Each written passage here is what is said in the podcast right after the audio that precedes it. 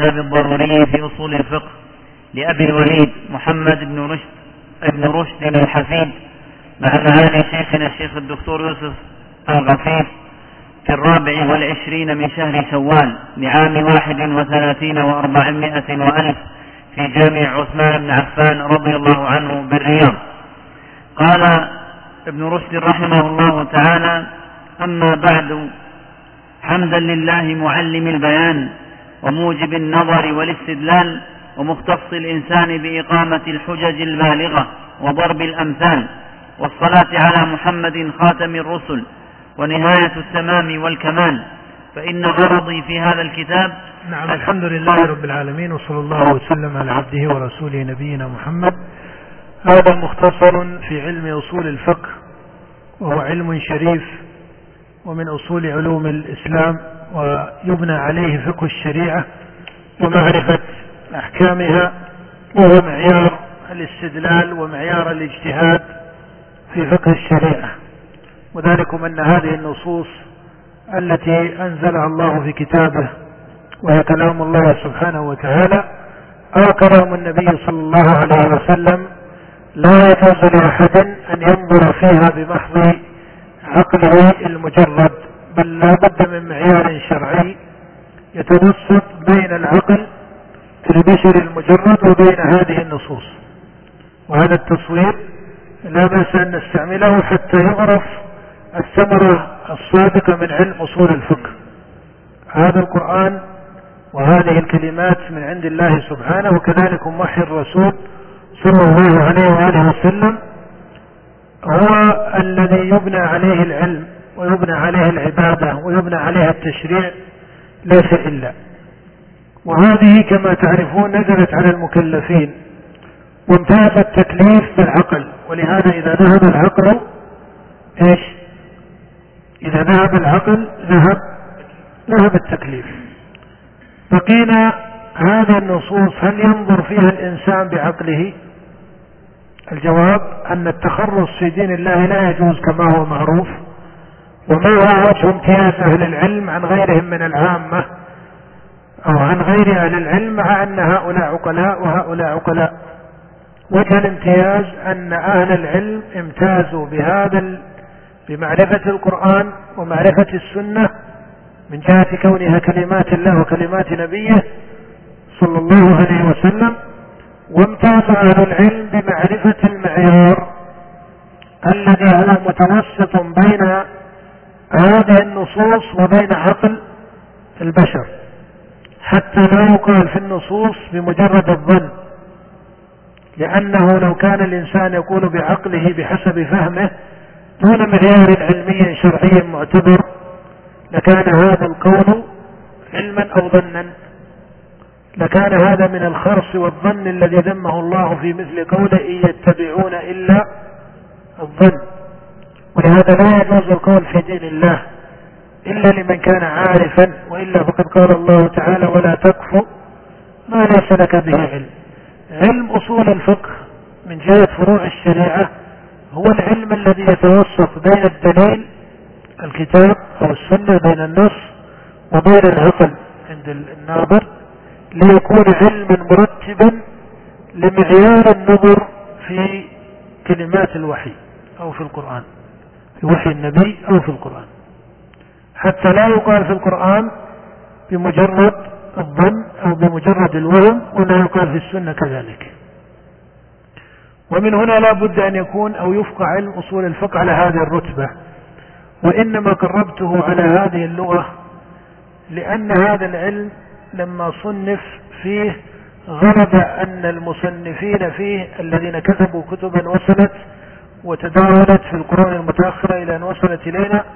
أغلب من كتب فيهم علماء نظموا مدارسهم في الابتداء على طريقة المتكلمين فتأثروا بصياغة علم الكلام ونظامه ومعياره آه، ولذلك ربما يكون الناظر اليوم من كثير من الطلاب أو الأكاديميين في علم أصول الفقه كأنه يأخذ علما نظريا لا يستطيع أن يطبق هذا العلم الإضافي لأنك تقول علم أصول الفقه فهي أصول للفقه بمعناه الاصطلاحي فيجب أن يكون هذا معيارا يطبقه الفقيه أو الناظر في الفقه. لكن إذا جئت وجدت أن ثمة انفكاكا بين علم الأصول وبين علم الفقه بمعنى أن كثير ممن يدرس أصول الفقه لا يستطيع أن يستعمل هذه الدراسة استعمالا صحيحا إذا قرأ في الفروع الفقهية. من السبب في ذلك أن هذا العلم أخذ شكلا نظريا مطولا. ولماذا أخذ شكلا نظريا مطولا؟ من دواعي ذلك أن الذي كتب فيه لم يكتب فيه على الطريقة الفقهية بقي على الطريقة الكلامية. وإن كان يقسم التصنيف فيه تقسيما مشهورا وهو ما يعرف أن علم أصول الفقه كتب على طريقتين طريقة المتكلمين وطريقة الفقهاء ويجعلون طريقة الفقهاء هي الكتب التي كتبها آه، كثير من علماء الحنفية. هذا التقسيم على كل حال موجود في كتب المناهج البحث وكثير من الباحثين يعتمده ولكنه ليس ذلك الدقيق. صحيح أن الأحناف في كتب أصولهم الفقهية يعنون بالفروع وجمعها وتسميتها وتنزيل أو تحصيل الأصول من جهتها والفروع على كل حال في مذهب الأحناف أكثر منها في مذهب غيرهم هذا صحيح. لكن حتى كتب الحنفية الكاتبون لها أكثرهم من نظار متكلمة الحنفية. بل إنه يعلم أن علم الكلام أكثر ما دخل في الحنفية أكثر ما دخل على علماء الحنفية وأصل مدرسة الكلام الأولى كمدرسة هي مدرسة المعتزلة. والمعتزلة ما انتسبوا لا إلى مذهب الشافعي في الفقه ولا إلى مذهب الإمام أحمد بن باب اولى ولا انتسبوا حتى لمذهب الإمام مالك. المعتزلة كان لهم نظرهم الفقهي وطائفة من المعتزلة لها اجتهاد واتباع لمذهب أبي حنيفة. بمعنى أن خلقا من المعتزلة وعيانا من علماء المعتزلة منتسبون في فقه الشريعة وفروعها لمذهب الإمام أبي حنيفة رحمه الله ومذهبه أوسع المذاهب التي انتسب إليها. انتسب لأبي حنيفة من أهل السنة وهم الصواب وانتسب لأبي حنيفة من المعتزلة وانتسب لمذهبه في الفقه. من هو على طريقة المتكلمين المنتسبين للسنة من أشعرية أو ماتريدية انتسب له لفيف من الناس في مذهبه الفقيه رحمه الله وهي قلنا هو أوسع المذاهب شيوعا. فالمقصود أن هذا يجعل هذا العلم فيه بعض الإغلاق أحيانا. وهذا كأنه صار علما على هذا العلم أنه علم منغلق. وكأن ال ال ولا بأس أن نقول هذا الكلام ونبسطه بهذه اللغة حتى نعرف لماذا ندرس هذا العلم سواء من هذا الكتاب أو فيما بعد. صار الحاذق هو الذي يستطيع أن يتنقل لغة الأصوليين وأن يتقن لحفظها فقط. هذا ليس كذلك. علم الأصول هم نظار الأصوليين لما يكتبون أو يقولون إنه مستمد من علوم ويجعلون أول علم يستمد منه علم أصول الفقه. كما يذكر ذلك العامدي يذكر ذلك الغزالي يذكر عامة الأصوليين الذين هم نظار يقولون أنه مستمد من علم الكلام.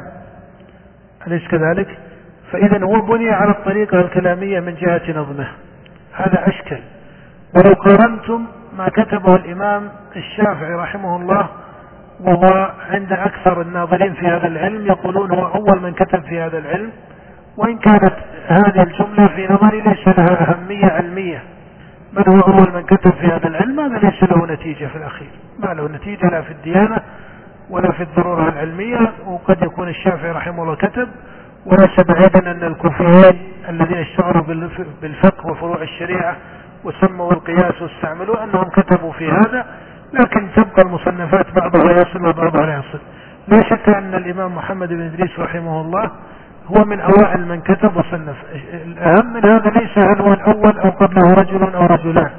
الأهم من ذلك أن طريقة الشافعي رحمه الله لو انتظم علم أصول الفقه على طريقة الإمام الشافعي لصار هذا العلم أكثر اتصالا ولا نظم مسألة الاجتهاد فيما بعد عند عند الناظرين في فقه الشريعة وفروعها وأصولها ولذلك إذا قرأتم في الرسالة تجدون أن الشافعي يستعمل فهي اللغة المقاربة المألوفة عند العرب وإن كان فصيحا متين اللسان رحمه الله على فصاحة العرب لكن ليس فيها استعمال لغة المتكلمين. والشافعي كما هو معروف ممن ذم علم الكلام. وهذا محفوظ عنه عند أصحابه حتى صرح أبو حامد الغزالي وهو من المتكلمين وهو شافعي على مذهب الشافعي في الفقه صرح أن الشافعي حفظ عنه الذم لعلم الكلام ولكنه تأول ذم الشافعي لعلم الكلام بما تأوله به. يعني أبا حامد إنما المقصود أن طريقة الإمام الشافعي رحمه الله لو استمرت وكثر التصنيف على هذا لكان علم الأصول تناوله وأخذه مقارب لعلم الفقه. من جهة أنه علم يحصل الدخول عليه بطريقة مناسبة وميسرة. لكن غرب بعد الإمام الشافعي أن الذي تبنى الكتاب فيه هم كبار المتكلمين حقيقة. لأنهم وإن كانوا متكلمين باعتبار التأصيل الأول إلا أنهم فقهاء في مذاهبهم الفقهية سواء كان حنفيا أو شافعيا أو مالكيا أو أخذ عنهم كبعض الحنابلة الذين لخصوا من بعض الكتب. ليس معنى هذا أن علم أصول الفقه لم يكتبه إلا المتكلمون أبدا. كتبه كتب فيه فقهاء من الحنفية وفقهاء من الشافعية والحنابلة والمالكية ليسوا على طريقة علم الكلام وكتابتهم في هذا محررة ومعروفة. لكن هؤلاء منهم من بعد عن علم الكلام ومنهم من تخفف عنه قدر الطاقة كما هي طريقة أبي محمد بن قدامة رحمه الله في روضة الناظر تخفف عنه قدر الطاقة ولكنه متأثر بمنهج أبي حامد الغزالي في المستصفى.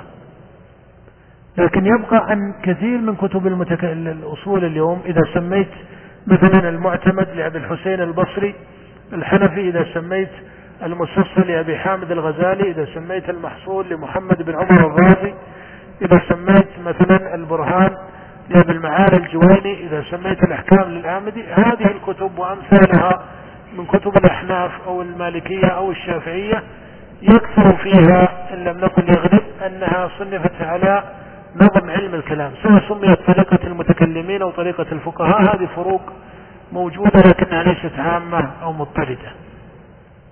ومن هنا صار في هذا العلم بعض الإغلاق. لكننا نذكر في الابتداء أن هذا العلم حقيقته أنه العلم المتوسط بين العقل وبين إيش؟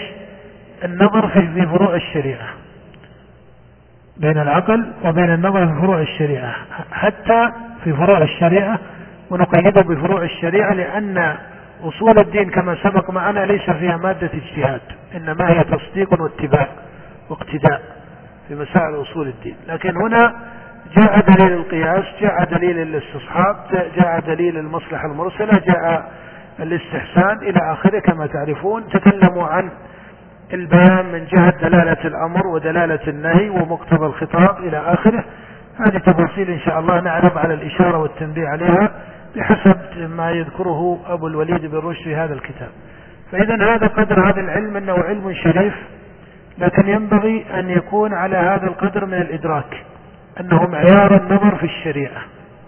والفقيه أو الأصول بحق هو الذي يستطيع أن يفهم هذا العلم على هذه الصفة وعلى هذه القاعدة. ربما مما يغلقه ربما مما يغلقه أن الأكاديميات في العالم الإسلامي اليوم آه، علم أصول الفقه وعلم الفقه تنتظم في كلية مختصة وعلم الكلام باعتبار علما طارئا ليس له في بعض الدول تسليم أو, أو, أو, أو تأميم وكما مثلا عندنا في المملكة. وهذا هو المنهج الصحيح لأن علم الكلام كما قلنا علم محدث. وأصول الدين هي القرآن والسنة أو تؤخذ من القرآن والسنة فليس المسلمون بحاجة إلى علم الكلام الذي ابتدعه من ابتدعه في التاريخ. حتى في بعض الأكاديميات في, بعض في العالم الإسلامي اللي تدرس علم الكلام بصفته هو العلم الذي يمثل العقائد إلى آخره. هناك تباعد بين المختصين في هذا والمختصين في مسائل الشريعة ولهذا يقال هذا متخصص في الفقه هو أصول الفقه وهذا متخصص عندهم في بعض الدول في علم الكلام. هناك انفصال ولذلك لغة المتكلمين في كتب الأصولين لا تكون معروفة لمن لم يدرس علم الكلام. هذا هو السبب في انغلاق كثير من أسمائه كثير من مصطلحاته كثير من طريقة نظمه إلى آخره. لكن يبقى أن طالب العلم يحاول أن يحرر هذا العلم إلى حقائقه العلمية الصحيحة المعتدلة ويكون معتدلا في هذا التحرير. وأقصد بكلمة يكون معتدلا في هذا التحرير أي أنه لا يبالغ لا يبالغ في وسم كتب علم أصول الفقه التي كتبها المتكلمون بأنها مليئة بعلم الكلام وبعقائد علم الكلام أو, أو ليس فيها تحقيق؟ لا. بل فيها تحقيق كثير هذه الكتب هذه كتب أصول الفقه التي كتبها المتكلمون فيها تحقيق كثير وفيها مادة علم أصول الفقه مادة قوية جدا ومحررة لكن صحيح أنها بحاجة إلى التحرير من بعض العلائق الكلامية لأنهم بنوا بعض المسائل الأصولية على مقدمات في العقائد أو مقدمات من علم الكلام كنزاعهم في مسألة التحسين والتقبيح العقليين بين الأصوليين كما هو معروف. وربما نصب الخلاف في مسألة التحسين والتقبيح العقليين هل العقل يحسن ويقبح أم أن التحسين والتقبيح شرعيا. محض تجدهم أحيانا ينسبون الخلاف في كتب أصول الفقه بين الشافعية الذين يجعلون التحسين والتقبيح شرعيا. محض والحنفية القائلون بأن التحسين والتقبيح عقلي. مع أنه عند التحقيق هذه المسألة هي مولدة من علم الكلام. والخلاف ليس بين الإمام الشافعي ولا بين أئمة أصحابه وبين أبي حنيفة وأئمة أصحابه. إنما هو خلاف بين طائفة من المعتزلة أو بين المعتزلة وبين الأشعرية أتباع بالحسن الأشعري. لما كان الأشعري متكلما منتسبا للسنة والجماعة متمذهبا بمذهب الإمام الشافعي وكتبت أصول الشافعية من قبل علماء في مذهب الإمام الشافعي وهم علماء في مذهب ابن حسن الأشعري دخل هذا التداخل. وكذلك لما كتب بعض الحنفية وهم معتزلة انتقلت مادة المعتزلة إلى بعض موارد الحنفية من هذا الوجه. هذه الأمثلة لا تعني أن كتب أصول الفقه مليئة بهذا النفس وأن كل مسائل أصول الفقه هي على هذه العتبات. لا. بل كتب أصول الفقه حتى التي كتبها المتكلمون مليئة بقواعد الأصول الفقهية ومليئة بالتقرير الأصول المتين وترتيب الأدلة وترتيب الدلالات واقتضاء الخطاب والترجيح وترتيب كتاب الاجتهاد وغيرها من المسائل والاستنباط إلى آخره. لكن هذا يجمع معه طالب العلم الناظر حسن التحرير وتمييز المسائل التي هي من علائق علم الكلام عن المسائل التي هي ليست كذلك. لأنه أحيانا إما أن يكون النظر آه، فيه غلو في التمسك بكل مادة هذه الكتب ولا يميز ما يكون أصله من علم الكلام. وعلم الكلام حاضر هذه ليست دعوة أن يقال كتب أصول الفقه متأثرة بعلم الكلام. هم الأصوليون في مقدمة كتبهم كما يقول الآمدي إن علم أصول الفقه مستمد من علم الكلام. هذا معنى معروف. وبالمقابل لا ينبغي المبالغة إلى درجة تهوين شأن كتب أصول الفقه أو أنه ليس فيها علم أصول الفقه المحرر أو ما إلى ذلك هذا أيضا خطأ علمي لا يجوز اتباعه إنما هناك قدر من الاعتدال. قد يكون هذا الاعتدال معالجته فيه انغلاق بعض الشيء هذا صحيح لأن هذا العلم بطبيعته معيار ودائما المعايير ليست كالنتائج العامة المقدمات صبرها يكون دقيقا ولأسباب متعددة في طبيعة هذا العلم لكن يبقى أنه علم ضروري لفقه الشريعة. علم ضروري في فقه الشريعة وإن شاء الله في شرحنا لهذا المختصر الفاضل الذي استله وحصله أبو الوليد بن رشد آه، في الجملة من كلام أبي حامد الغزالي. في هذا الشرح ننبه على بعض المسائل الأصولية التي لها أثر بعلم الكلام وننبه على بعض المسائل الأصولية باعتبار رتبتها وتمييز المسائل التي أراد بها الأصوليون توصيف الشريعة والمسائل التي أراد بها الأصوليون استنباط طرق الاستنباط في الشريعة والمسائل التي أراد بها الأصوليون الترجيح في أحكام الشريعة. علم أصول الفقه معيار وهذا المعيار ثلاث مسائل. إما مسألة أراد بها الأصوليون بيان صفة الشريعة. وإما مسألة أراد بها الأصوليون معيار الاستنباط من كلام الله ورسوله. وإما مسألة أراد بها الأصوليون الترجيح إذا انغلق النظر عند المجتهد. طبعا في كتب الأصول لا نجد هذا التقسيم. ما هناك الفصل الأول للمسائل وصف الشريعة والفصل الثاني؟ لا. يوجد الاستنباط مثلا.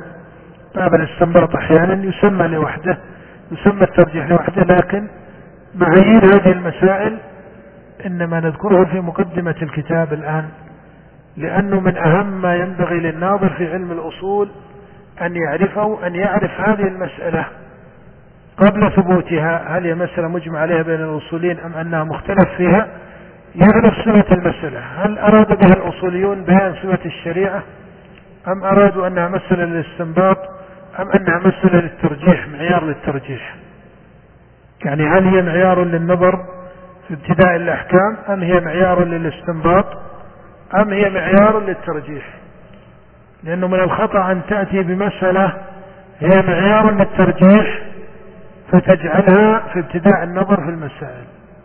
هذا له تطبيقات إن شاء الله يأتينا كما في مسائل المصالح والمفاسد مثلا. فكل مسألة هي تعود إلى أحد هذه الأوجه الثلاثة. إن شاء الله ننبه لأمثلة كثيرة من خلال عرض المصنف لمسائل الأصول الرسالة كما قلتم كما قرأ الشيخ كتبها أبو الوليد بن رشد وسبق في الدرس الماضي الإشارة إلى شيء من حاله وهو أبو الوليد بن رشد الحفيد. ويقال الحفيد عند المالكية تمييزا له عن ابن رشد الجد. وأهل بيته كانوا فقهاء على مذهب الإمام مالك وفيهم القضاة وهم من أهل العلم المعروفين. أبو الوليد بن رشد درس الفلسفة كما هو معروف واشتهر بها وله شروع على فلسفة أرسطو ورد على أبي حامد الغزالي لما نقد أبو حامد الغزالي الفلسفة وكتب أبو حامد في إبطال الفلسفة كتابا مشهورا بل كتب أكثر من كتاب.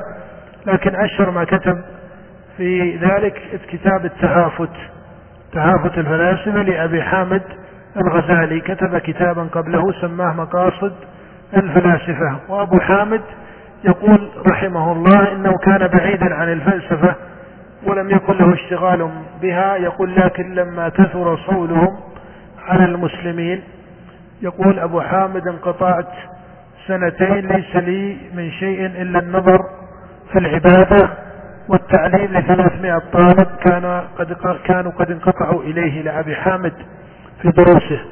يقول انقطع في السنتين انظروا كتب القوم يعني كتب الفلاسفة حقيقة أن أبا حامد أكثر ما نظر هي كتب ابن سينا الحسين بن عبد الله بن سينا بحكم أنها هي التي كان لها ذيوع وشيوع وهو ابن سينا كتب يقولون ما يقارب ال 250 كتاب. طبعا غالبها رسائل صغيرة مثل رسالة الأضحوية وبعض المقالات المختصرة وليس كلها في الفلسفة على كل حال لكن جاء أبو حامد رحمه الله وكتب مقاصد الفلاسفة وكتب بعده الكتاب الشديد وهو كتاب التهافت. وقال إن مسائل الفلسفة يقول أبو حامد إنها عشرون مسألة ظلوا في سبع عشرة مسألة منها ولكنها يقول مسائل لا توجب الكفر. يقول أما في ثلاث مسائل فإنها توجب الكفر. في تقريره. ثم ذكر هذه المسائل. جاء أبو الوليد بن رشد وكتب كتابا سماه تهافت التهافت. وكلا الكتابين مطبوع كما هو معروف وموجود. كتب أبو الوليد بن رشد كتاب تهافت التهافت في الغالب أن أبا الوليد في كتابه هذا يدور على قضية واحدة وهي أنك أبا حامد لم تعرف الفلسفة التي كتبها أرسطو كما هي. وإنما حصلت كلام ابن سينا وابن سينا ليس عارفا بالفلسفة على حقيقتها عند أرسطو.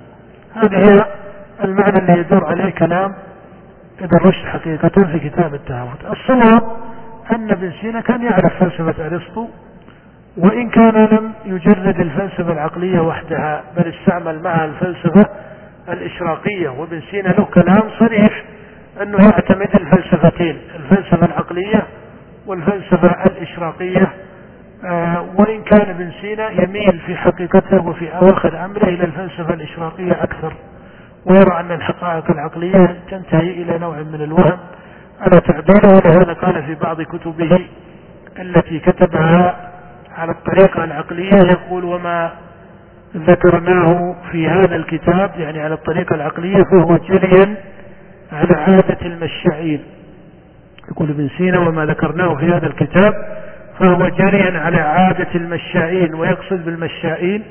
فلسفة أرسطو لأنه هو وأتباعه كانوا يسمون أو يلقبون بهذا اللقب. يقول فهو جريا على عادة المشائين. يعني فلسفة أرسطو طاليس. قال وأما يقول ابن سينا وأما الحق الذي لا جمجمة فيه فهو ما أودعناه في الحكمة المشرقية. ويقصد بذلك فلسفة الإشراق. التي تبناها كصوفي أو على منهج ولاة الصوفية هناك رجال من الصوفية تبنوا فلسفة التصوف أو فلسفة الإشراق وحده وتباعدوا عن الفلسفة العقلية من كل أوجهها كمحي الدين بن عربي صاحب الفتوحات المكية وصاحب فصوص الحكم. ابن رشد على عكس هؤلاء اعتمد الفلسفة العقلية وحدها.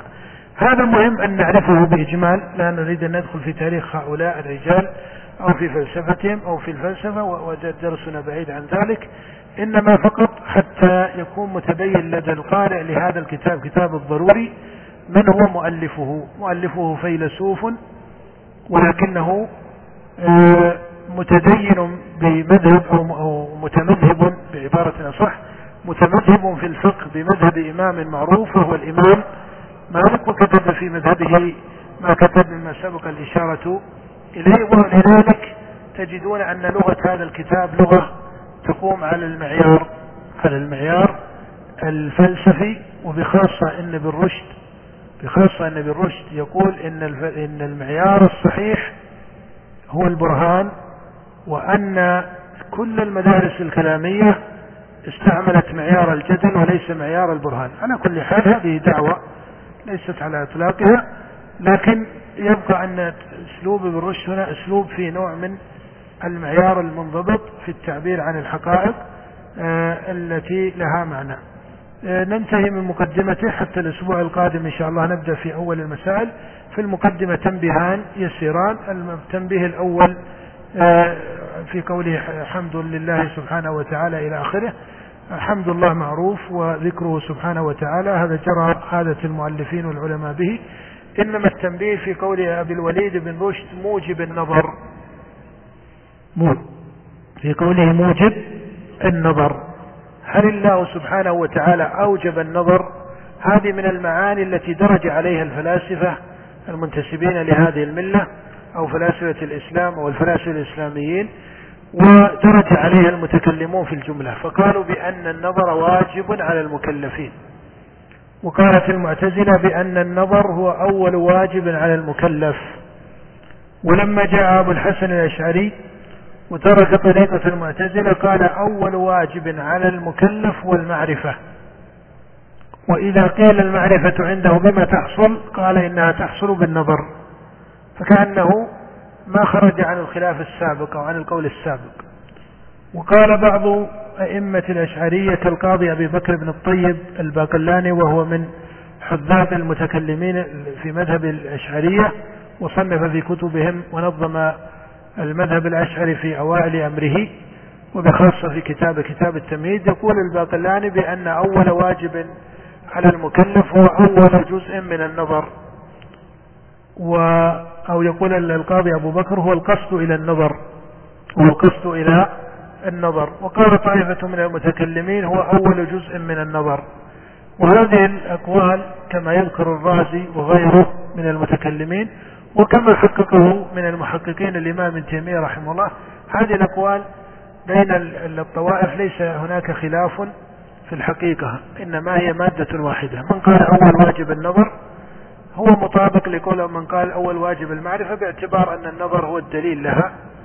ولهذا يقولون أول واجب المعرفة والمعرفة تؤخذ بالنظر أو تحصل بالنظر. فهي نتيجة والنظر مقدمة ومن قال أول واجب القصد إليه أو أول جزء من النظر فهذا على مبدأ تقسيم النظر إلى آخره. وروي عن بعض شذاذ المعتزلة أنه قال أول واجب على المكلف هو الشك وهذا قال به أبو هاشم الجباعي. هذا قال به أبو هاشم الجباعي. وهذه أقوال مبتدعة في الإسلام. والنظر ليس أول واجب على المكلف بل أول واجب على المكلفين هو شهادة أن لا إله إلا الله وأن محمد رسول الله. وهذا هو الذي دعا إليه الرسل عليهم الصلاة والسلام وهو الذي بعث به النبي صلى الله عليه وسلم. ولما بعث معاذا إلى اليمن وفيها قوم من أهل الكتاب وقوم من عبدة الأوثان فما اختلاف أهل الملل التي ليست على دينه عليه الصلاة والسلام قال لمعاذ كما في الصحيحين وغيرهما فليكن أول ما تدعوهم إليه شهادة أن لا إله إلا الله. إنما النظر يكون مشروعا فإن كان أليس النظر مشروعا في القرآن؟ كقول الله تعالى أولم ينظروا في ملكوت السماوات والأرض؟ قيل النظر يكون مشروعا إذا قام سببه كالتفكر في خلق السماوات والأرض فهذا مما هو مشروع. أو من كانت عنده شبهة فاستعمل النظر لدرء شبهته. أما أنه واجب على المكلفين جميعا أو أنه أول واجب على المكلف فهذا لا أصل له. لكن هذه الجملة التي ذكرها أبو الوليد هي من الجمل التي درج عليها النظار من المتفلسفة أو المتكلمة. نعم هذا تنبيه. التنبيه الثاني في قول أبي الوليد قال فإن غرضي في هذا الكتاب أن أثبت على جهة التذكرة من كتاب أبي حامد رحمه الله في أصول الفقه الملقب بالمستصفى. جملة كافية بحسب الأمر الضروري في هذه الصناعة.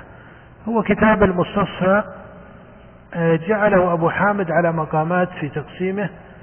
آه، لا يفهم من هذا أن الضروري في أصول الفقه هو عبارة عن ملخص كامل لكل لا أقول للجزئيات لأن هذا بدهي النفي لكن هو ليس أيضا ملخصا جمع فيه كل القواعد أو أشار به إلى كل القواعد التي ذكرها الغزالي.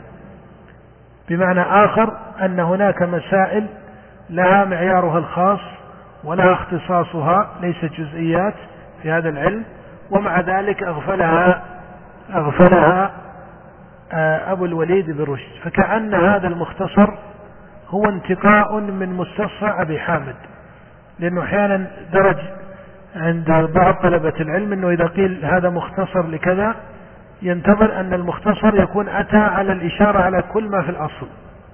لا هو حقيقة هذا أنه أشبه ما يكون بالمنتقى أن أبا الوليد بن رشد انتقى من مادة المستصفى جملة وإن كانت هذه الجملة غالبة من حيث الإشارات المجملة لكنها ليست محيطة بسائر المسائل. هذا ما يتعلق بمقدمة الكتاب كتاب المستصفى الذي أشار أبو الوليد إليه كتاب متين وهو من أجود كتب أصول الفقه. وأنصح طالب العلم الذي عنده مقدرة للنظر في علم أصول الفقه بمعنى عنده مقدرة تتمثل في أمرين. الأمر الأول أنه قرأ في هذا العلم إما في الجامعة مثلا أو المجالس العلمية في المساجد أو المعاهد أو الأكاديميات يعني صار عنده حصيلة في لغة هذا العلم وبعض مقدمات الأساسية وقرأ في بعض المختصرات في هذا العلم وعنده مقدرة عقلية جيدة ومناسبة أن يقرأ في كتاب المستصفى كتاب المستصفى يتميز من جهة أنه كتاب لم يلخ لم يجعل ليس ليس يغلب فيه النقل.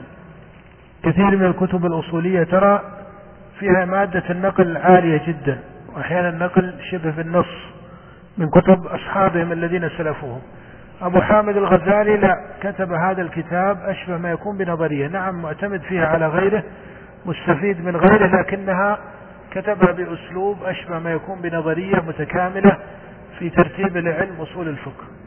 شبيهة بطريقة الشاطبي لما كتب في مقاصد الشريعة كتاب الموافقات هو مستقى من غيره مستفيد من غيره لكن فيه في تحصيل في تحصيل من جهته هو. فكتاب المستصفى كتاب يمثل نظرية واسعة. قد ينقص المستصفى قلة الفروع ليس كتاب مليء بالفروع الفقهية لكنه من حيث التنظير كثير التنظير. فهو مفيد من حيث النظرية إفادة جيدة وفي نظري أنه من أجود الكتب ولعله يكون من المناسب إن شاء الله بعد أن ننتهي من هذا المختصر المستل أو المستفاد من المستصفى يكون بابا لأن ينظر طالب العلم في كتاب المستصفى لأبي حامد وبالله التوفيق وصلى الله وسلم على نبينا محمد. انت الوقت الشيخ عيسى. أي نعم. بارك الله فيك. الله عليكم اذا آه، ستكون العادة إن شاء الله نبدأ الساعة الثامنة آه، وتكون الدرس بعد العشاء لمدة ساعة. نص ساعة لشرح الطحاوية ونص ساعة في أصول الفقه. الساعة التاسعة تماما. أو قبلها أحيانا ننتهي حتى لا نتأخر على الإخوان